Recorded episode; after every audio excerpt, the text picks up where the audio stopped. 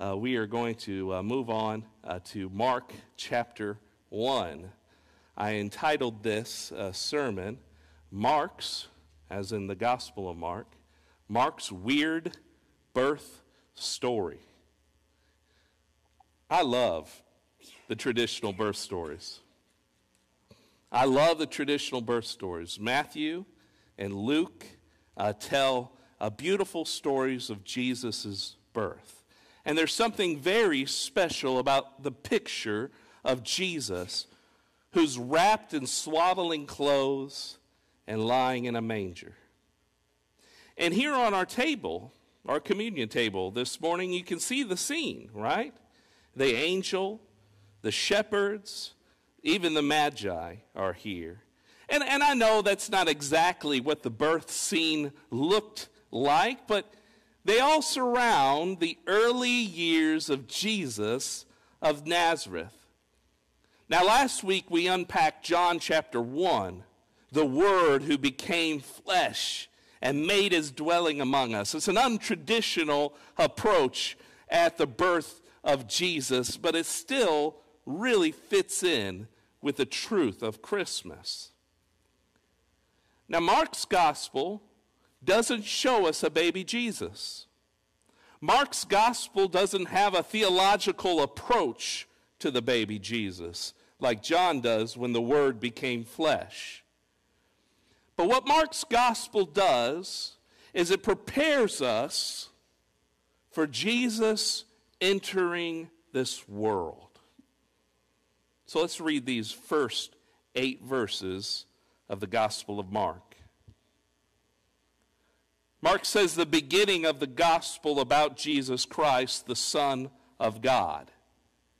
It is written in Isaiah the prophet, I will send my messenger ahead of you who will prepare your way. A voice of one calling in the desert, prepare the way for the Lord, make straight paths for him.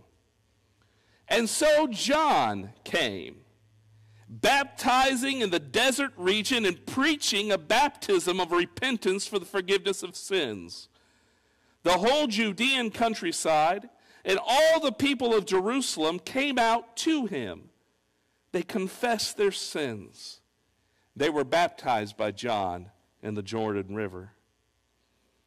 And John the Baptist, he wore clothing that was made of camel's hair. He had a leather belt around his waist, and he ate locusts and wild honey. And this was his message After me will come one more powerful than I, the thongs of whose sandals I am not worthy to stoop down and tie. I baptize you with water, and he will baptize you with the Holy Spirit. Let's pray.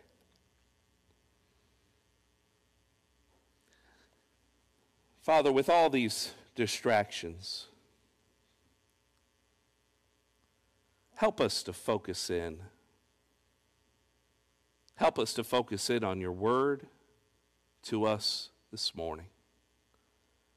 I pray that you'll just guide and lead our hearts, that you'll open our minds and our eyes to the truth of the gospel. It started in the Son that you sent to this earth. Father, we pray these things in Jesus' name. Amen. I'm not silly. I acknowledge that this passage is a far cry from the birth story of Jesus Christ. But will you follow with me this morning? In Matthew Mark, and Luke, and John. They all do the same cool integration. Now, Mark, Matthew, Luke, and John do the integration between Jesus' birth and John the Baptist's birth. Luke and John's gospel are the most unique because Luke tells the visiting of an angel to John the Baptist's father. Luke's gospel also talks about an angel visiting Mary Jesus' mother. Luke's gospel also records the birth of John the Baptist and then the birth of Jesus. John's gospel breaks up the story that we read last week that the Word became flesh with these words There was a man sent from God by the name of John. And according to all four of the Gospels, John the Baptist plays a vital role in the birth and mission and gospel of Jesus Christ. But how so?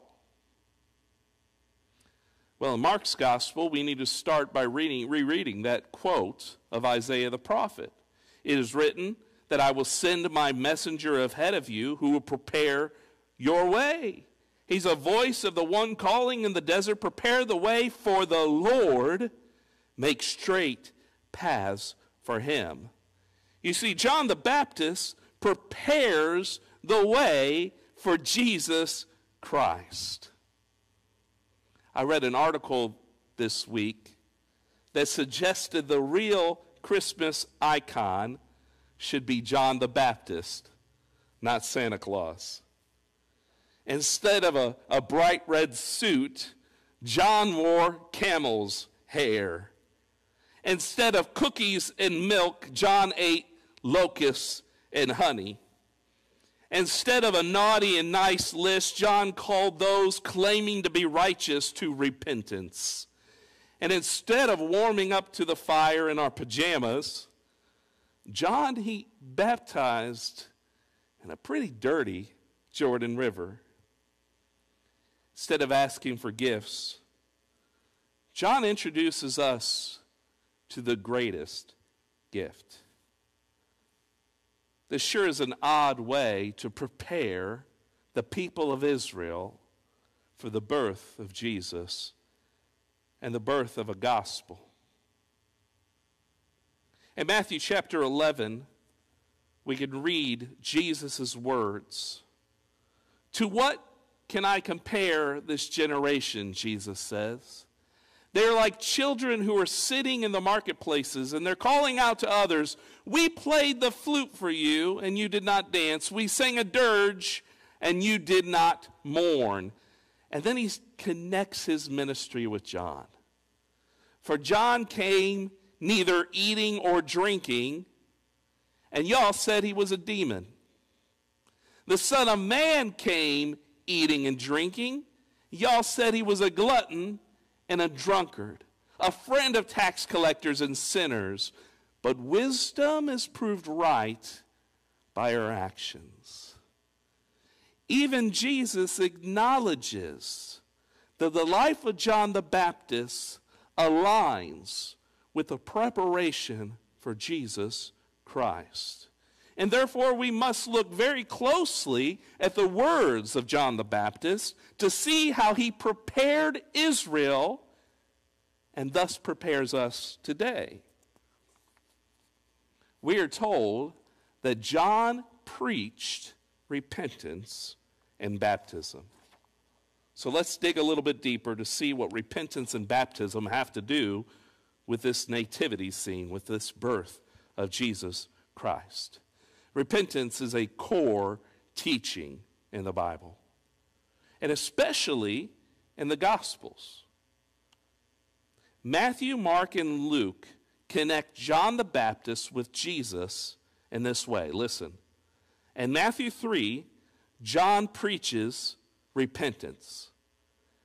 In Matthew 4, Jesus' first sermon was to repent, for the kingdom of God is near. In Mark's gospel, John preaches repentance. Seven verses later, seven verses later, in verse 14, Jesus is preaching repentance. In Luke's gospel, we see the same teaching we see here in Mark. And then, Luke 13 and 24, Jesus is out preaching about repentance. The first sermon ever recorded by the disciples in Acts chapter 2 was Peter teaching the crowd about the death and resurrection of Jesus Christ, the crowd was cut to the heart and they cried out, "What must we do?" And Peter responds in Acts 2:38, "Repent and be baptized, every one of you." Peter's given the same sermon that John the Baptist started preaching, that Jesus started preaching, and now he's starting out his first sermon recorded ever. Repent and be baptized. And we see an interweaving of the stories of Jesus and John the Baptist and their message. The early church recognizes this, they take note of this, and Peter preaches repentance. The problem is that they got it and we don't. They get it, we don't. Because we don't understand repentance. For many of uh, Americans today, when they hear the word repent, what they're really hearing is feel bad, feel shame, feel guilt. And that's not repentance at all. Repentance isn't a feeling of guilt. Repentance isn't a feeling of shame. Repentance starts first with being cut to the heart and confessing. Repentance starts first with confession. Jessica and I were rewatching uh, one of our favorite shows, The Office. Any Office fans in here? Uh, we got a few. We got a few. Okay. One of my favorite episodes that we, we watched was towards the first uh, couple seasons. And uh, Michael Scott, who's this, uh, he's this office boss, right? He takes his whole team, his whole staff, on a cruise. And the captain of the ship begins the cruise by giving everyone, not just the office staff, but everybody that's on the cruise, a, a little saving instructions as you would in, in many boat endeavors, right? There's the exits, here's the life jackets, that kind of thing. Michael Scott, the boss of the office, not the captain of the ship, takes the microphone from the captain in the middle of his speech and tries to give some instructions. In this funny scenario, the boss forgets he's not the captain of the ship. And the remainder of the episode is just this tension between the real captain and a boss who refuses he's not. You want to know what repentance is? It's acknowledging that you're not the captain. And that's a real problem for Americans today. It was W.E. Henley, a poet, who penned these popular words in his poem Invictus. It matters not strait the gate, how charged the punishments, the scroll. I am the master of my fate. I am the captain of my soul. You know, ever since the Garden of Eden, when the serpents tempted Adam and Eve, and he said those words, did God really say, You must not eat from any tree in the garden? You will not surely die, the serpent said to the woman, for God knows that when you eat of it, your eyes will be opened and you will be like God, knowing good and evil. And the woman looked at that fruit and she saw that that fruit was good for eating and good for gaining knowledge and wisdom. And she took it. Because that woman and that man, Adam and Eve, they believed that they were captain of the ship. Unfortunately, it wasn't a funny scenario on a sitcom. It's life. It's life here in the United States, I'll tell you that. We all want to be captain of the ship. We all want to be the master of our fate, but we are not. And repentance begins with a knowledge and understanding and a confession with your lips that Jesus Christ is Lord and I am not. Repentance is an feeling of guilt and shame.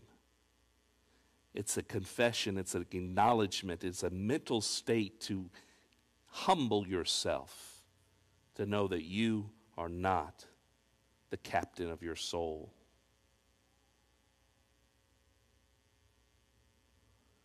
What would have happened if the contemporaries of Jesus Christ had listened and heeded the call of John the Baptist to repent, for the kingdom of God is here.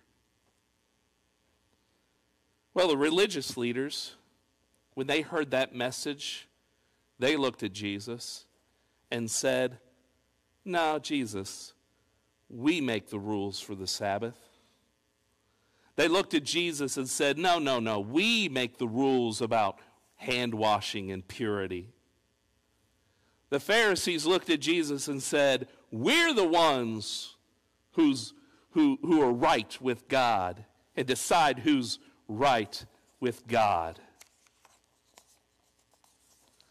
It was the people of that day who looked at Jesus and they heard these words of John the Baptist, but they still looked at Jesus and said, uh, We can't trust the son of a carpenter.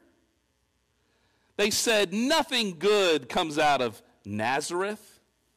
They said, Wait a minute, isn't that Mary's sons? I mean, look, that's his brother. His brothers, they're right here with us. And even the disciples heard the words of John the Baptist, and they said, um, Jesus, which one of us is going to be the greatest in the kingdom of heaven? Which one of us is going to be the captain of this kingdom? It was Peter who looked at Jesus and said, Stop talking about dying, Jesus. Start talking about something else. It was all the disciples in the boat when the waves were beating against the boat and the rain was falling and Jesus was taking a nap, and they looked at him and said, Aren't you going to keep us safe? I don't trust you. John the Baptist said, After me comes one more powerful than I, the thongs of whose sandals I am not worthy to stoop down and untie you understand that feet were unclean, they were dirty, they were gross. It was the role of the servant to wash the disciples, to wash the people's feet. And John the Baptist said, I'm not even worthy to be called a servant to Jesus. I think John the Baptist is the only one that got it. The Magi were looking for a metaphorical king. The shepherds, even, they were just, they praised God and worshiped Jesus, but I don't think they got it either. But John the Baptist knew that in order to approach the birth of Jesus, the birth of a gospel, we've got to humble ourselves and admit that we are not the captains. So, this Christmas season, I want to encourage you to prepare your hearts through repentance. Yeah, it's the first Christmas message I've ever given where I've encouraged people to repent in 20 years of ministry. I've had to do a lot of repenting this week to acknowledge that we've been approaching this the wrong way, guys. The birth of Jesus is beautiful. The angels, the announcements, joys to the world. It should cut us to the heart. It should cut us to the heart to repentance. Let him be the Lord and King. Let this baby be the transformational power through his resurrection through the Holy Spirit that He kindly gives to us to guide us in this new kingdom that we live in. So maybe the Gospel of Mark isn't so weird after all. Maybe Mark understood the message of John the Baptist that the birth of Jesus is closely tied to the gospel. It calls us. The birth of a tiny baby wrapped in swaddling clothes calls us to repent, for the kingdom of God is here. The song that we're going to sing for invitation and to prepare our hearts for communion is O come, O come, Emmanuel. And I like this song. And the words of the song should remind us that Israel was waiting for a king. But as we sing the song, remember that a king arrived in Israel and they put him on a cross a king arrived in Israel as they sang the words of this chorus Come, thou long expected Jesus. And they put him on a cross. Let this be a time that we repent and acknowledge that he is king. Father, this morning, I pray that you will cut each one of us to the heart and that we can acknowledge and confess this morning that you are Lord of all, that Jesus is King. We're so thankful that Jesus is a good, gracious, just King. And that you've called us into a right relationship with you through the sacrificial power and healing of your Son, Jesus Christ. So, this week, as we live out our lives, help us to live out our lives in your kingdom in such a way that acknowledges who you are. And we pray these things in Jesus' name. Amen.